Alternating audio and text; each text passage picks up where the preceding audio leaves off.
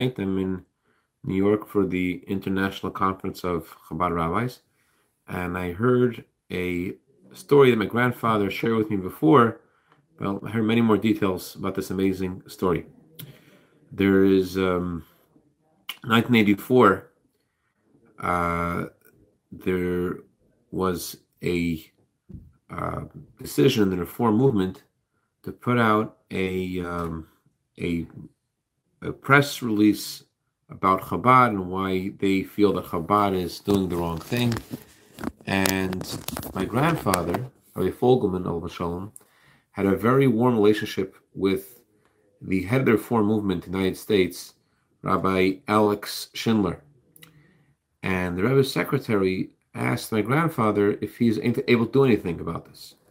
So he called up Rabbi Schindler, and as a result of the conversation, uh, indeed, he did not, um, the reform movement took that off the agenda, and they did not make any proclamation with trying to um, disparage people from associating with Chabad.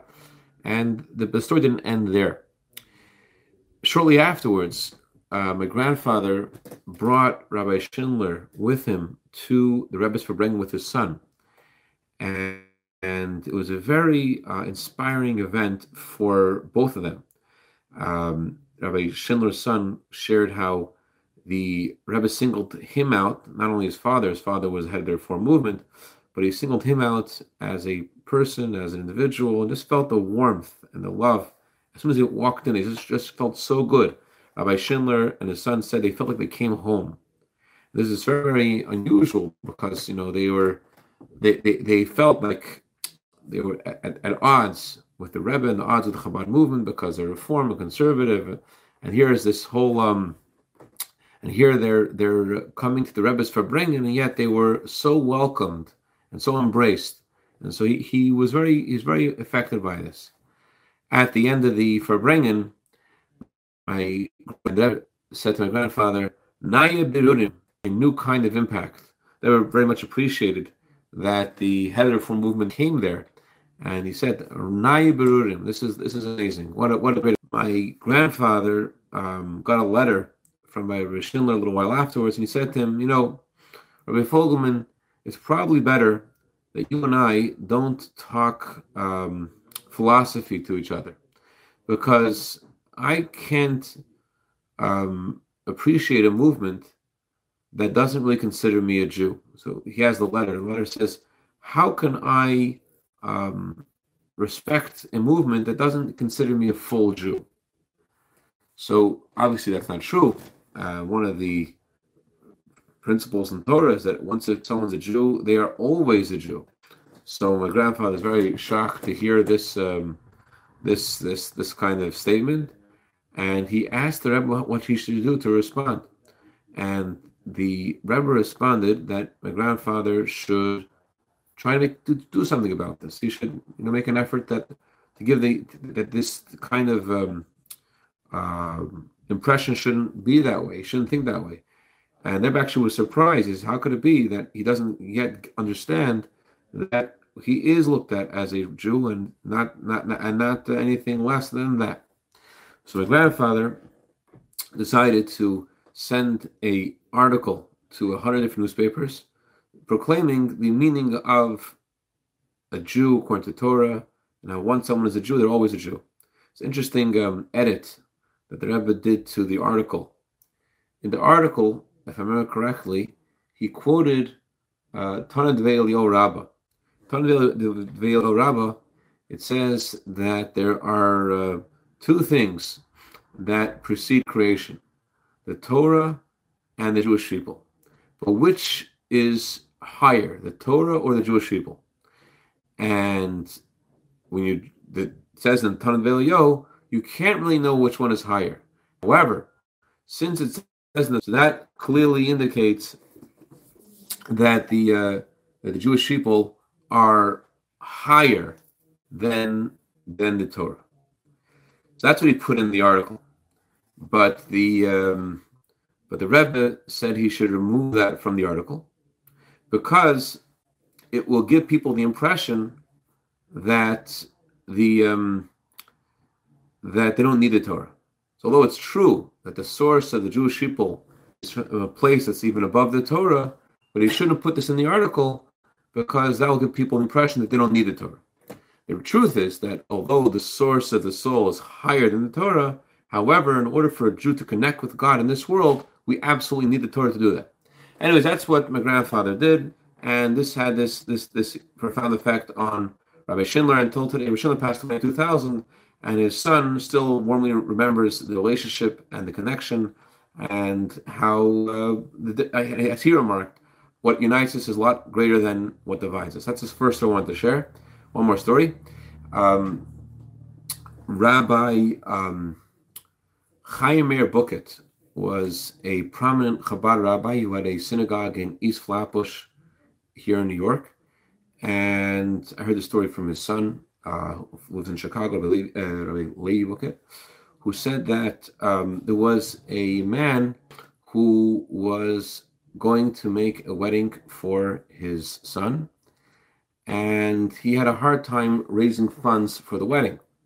So he went to many people, asking them to give him money for the wedding. But in order to inspire people to give him more money, he made up a story.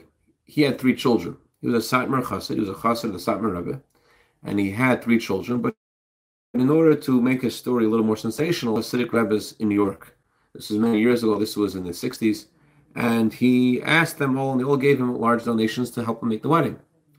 And he told a book that he also wants to go visit our Rebbe and ask our Rebbe for an audience. He didn't say why he wanted to visit the Rebbe. So Rebbe assumed in honor of the wedding, he wanted to get a blessing.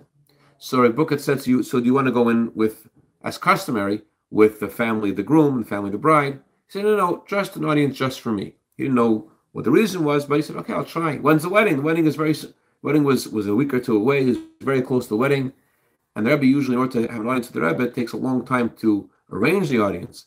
So it wasn't really something that would normally be done. But Rabbi Bukiet called up the Rebbe's secretary, Rabbi Groner Elvashon, and he said to him, is it possible for you to arrange an audience immediately for um, for my friend? It's a close friend, and I want to ha- I want him to have an audience with the Rebbe. So Rabbi Bukiet uh, pleaded, he begged Rabbi Groner, and Rabbi Groner says, "Okay, you you know you Rabbi Chaim Meir, you're a prominent rabbi. You're asking for this. I am going to, um, I'm going to do this." So, uh, and when he left, he slammed the door open, He's out, and Rabbi um, Groner is wondering, is the Rebbe okay? Mean, the guy ran out of the building, and he was like so so unusual. So he goes in to see the Rebbe. There was Rebbe said uh, everything's okay. You can continue sending in the next person, but please give a message to the man who was just here that I have a thousand dollar check for him waiting in the, in the secretariat for him uh, for the wedding. All right. Rabbi Groner was a little bit unnerved, and he uh, called up Rabbi um, Rabbi Rabbi Bukiet and asked him, "What's going on? Why are you um, sending me people who are so insolent to the Rebbe?" So Rabbi Bukiet said, "What do you mean? What happened?" So he told him. So Rabbi Bukiet said that uh, he's going to, he's going to find out. He had the neighbor across the street. His name was Shmuel Zanvil. He went to Shmuel Zanvil's house. Shmuel Zanvil, what's going on? You asked me for an audience, and then you were so insolent. You never speaking to you and ran away from him. What's going on? So Shmuel Zanvil said that he gave his paper into the Rebbe. And again, the paper said that he has 10 children. We only had three children. So Rebbe looked at the paper. The Rebbe said, So these are your children. Looking at the three children, these three are your children, but who are the other seven? In other words, the Rebbe knew divine inspiration that the people he said were his children weren't really his children. They were just made up names. So he was so taken aback that he was caught red handed saying something which wasn't true that he ran out of the Rebbe's room and he ran home. And Sir Bukiet um, understood you know, why he was so embarrassed. But um, the next day, Rabbi Groner sent asked called Rabbi Bukiet. He said the Rebbe wants to know if the check was picked up already. Has the check been picked up? And the check wasn't picked up. Can you tell the guy to please come back to the Rebbe to receive the check. But the guy was too embarrassed; he didn't want to go. So Rabbi Buchanan sent one of his sons to cup the check and to bring the check to um, to this man. He was he was so uh, um, so so mortified by his by his uh, behavior. Show you one more uh, contemporary story. This was we just blessed the month of Kislev, and this is a story that happened with the Rebbe's emissary to Pasadena, Rabbi Hanoka. His story took place in um, 2016. He got a phone call from the mall that he would he had erected a menorah in this mall, and he got a phone call from the owners of the mall, developers Diversified Realty, that they cannot allow them to put a, a, a menorah in the mall. It was it was close to Hanukkah, and he asked them why can't you put a menorah there, and they said because we can't have any religious symbols in our mall. So he asked them, you can't have religious symbols in the wall, so how come you have a tree? So they said the tree is for winter holiday. It's more of a public message. It's not like the menorah, which is a very Jewish religious symbol. So he this went back and forth. They were saying that the, the, the tree is okay for this and the menorah is not. And uh, Rabbi Hanoka did not take this lying down. He um, he first of all he he wrote a letter to the Rebbe and sent to the Ohel and said, you know, the whole purpose of this menorah being put in this public area is to fulfill the Rebbe's instruction to publicize the miracle and to do as much as you can, as far as you can, and he, he wants a blessing that they should be able to do this. Anyways, he called up the mayor, and mayor was a Jewish man, a friend of, um, sorry, a non-Jewish man who was friendly with Rabbi Hanoka, and he was pained by this, but he said, "I can't do this. This is and do anything about this. This is their their company. They could do what they want." Uh, he tried to call other places to find to make it to put their the public menorah lighting in Pasadena to be somewhere else, but the end is they didn't really have anywhere else to put it, and they decided they're going to make the menorah lighting in the Chabad house parking lot. So on it, and they put that announcement out in the newspapers.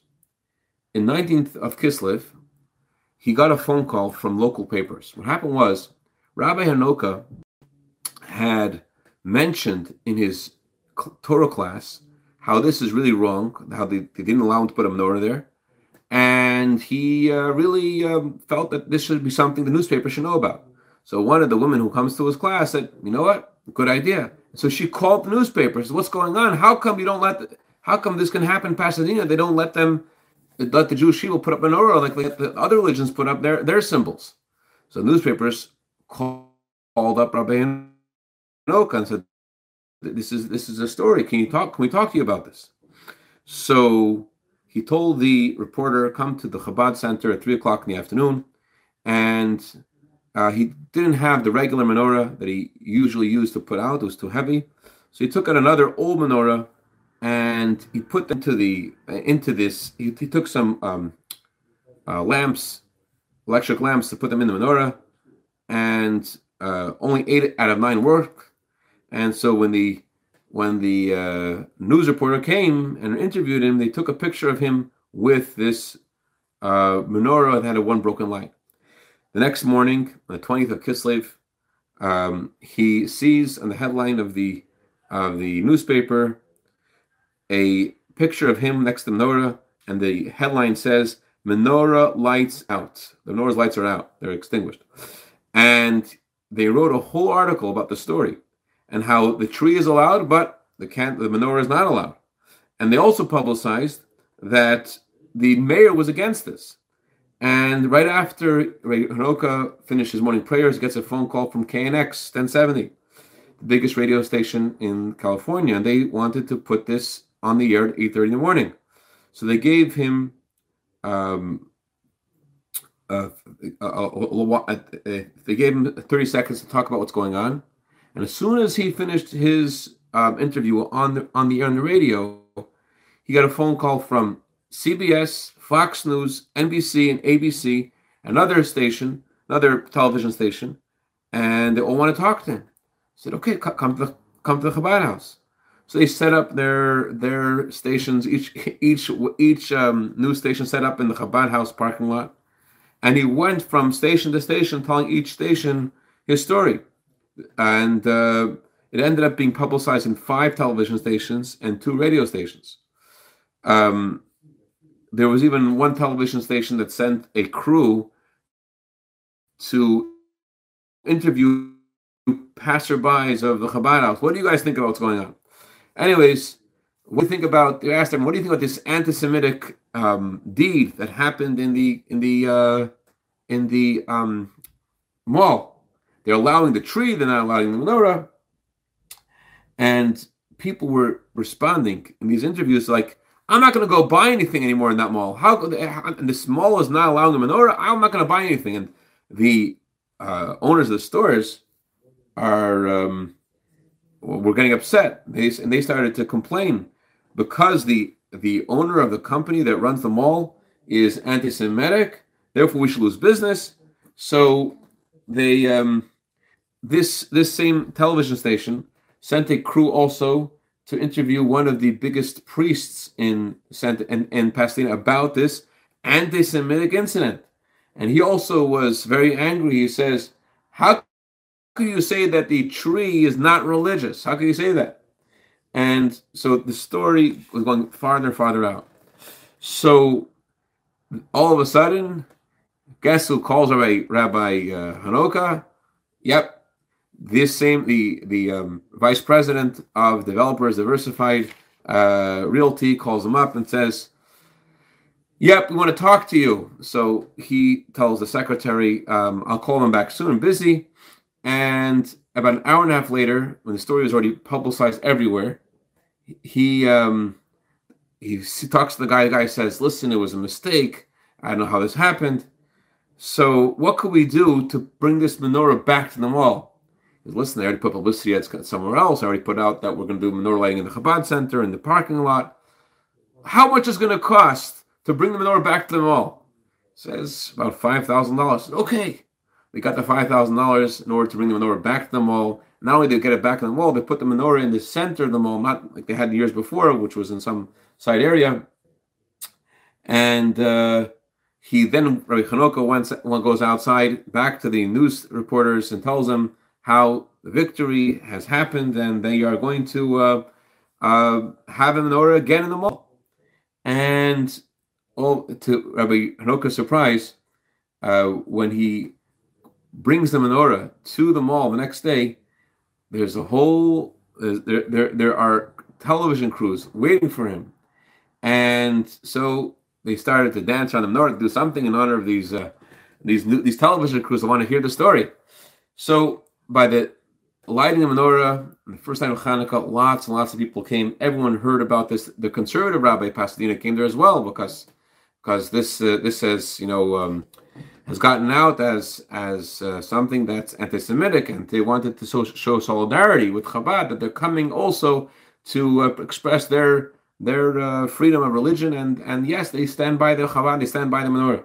So it was a huge, huge success. One of the yeshiva students was got a little bit too excited.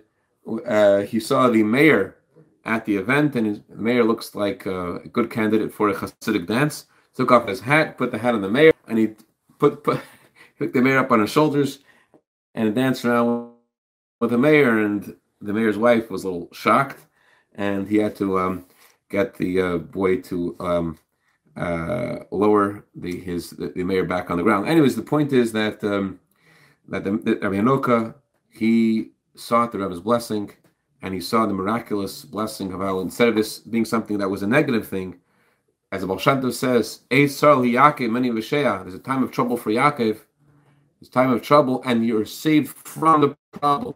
Tov says that the solution to the problem is created from the problem itself. That the problem itself is a source of the solution. And so, uh, as we enter in a week, and the custom is on on Saturday night, the Motzei Shabbat, to say, Al Tirei Avi Yaakov, do not be afraid, my servant Yaakov. That's a custom. We sing this song on Motzei Shabbos as, as we enter into new week. Hashem promises us, don't be afraid of the mission you need to do. Doesn't matter where you are. I'm meeting over the Shabbos colleagues, you know, all over the world. in the most remote places, and uh, it, it's it's it's something that wherever we are, whatever we're doing, each of us is an emissary to share Torah and Judaism and inspiration wherever we are. And no matter what the darkness looks like, the darkness itself is meant to reveal a greater light as the first night of Hanukkah. When do you light the menorah? As soon as it starts to get dark. Oh, now, now it's time to light my menorah. The darkness itself is meant to summon a greater inspiration, a greater light. It's very in sync. Last story, really. Uh, with this coming week, this coming week is the uh, anniversary of the Rebbe's safe return home after his heart attack in uh, 1970, um, 19, Tashlach 1978, um, 77 actually. The Rebbe returned home after his heart attack, and before, uh, right after the heart attack, which was on Shmini Atzeret, um, the Hasidim, you can imagine that this such a celebratory time, everyone's so happy, and now the Rebbe gets a heart attack, and all of the all of the celebrations were just like it's all no no no one was celebrating anymore. You know, it, it was it was it was they went from celebration to to mourning and being very upset. The Rebbe had this heart attack, and the Rebbe said they should continue to celebrate Simchat Torah, and he said that he asked the doctor. The doctor had to do an, an injection. He asked the doctor, "What draws the blood? Does the needle or the vacuum?" And the doctor says it's the vacuum that draws the blood. So Rebbe said to go out to the Hasidim and tell them how the vacuum actually becomes a source of new energy. That precisely because the Rebbe is not going to come out and he's not going to celebrate in the regular way, that actually should draw that actually naturally draws forth more energy and more excitement because that you know when your absence makes a heart grow fond, therefore it causes a more of a more of a um, celebration, more of a connection to why you're celebrating and what, it, and what it's all for. So that's like the Baal taught us that from the problem itself comes salvation, and as indeed in Rosh Chodesh Kislev, miraculously Deborah had a revolutionary recovery, miraculous recovery, and went home the first time uh, on, on the first of Kislev. So this this Shabbos, this Motzei Shabbos, blesses the Rosh Chodesh Kislev reminds us that whatever's going on in our life that's not the way that we want it to be, Hashem's salvation comes in the blink of an eye, and, and very often it's the it's this challenge itself that we're experiencing, which is the source of bringing out the, our deepest and best self. And uh, may we not have any more challenges, no more, any more problems, and celebrate very soon Karav Mamish with Mashiach. It's happened tonight. Al Tira Abdi Yaakov, no reason to fear. Go to Yerushalayim, to Harabayis, to Beis Hamikdash, without any any uh, delay, even a moment. A good devach.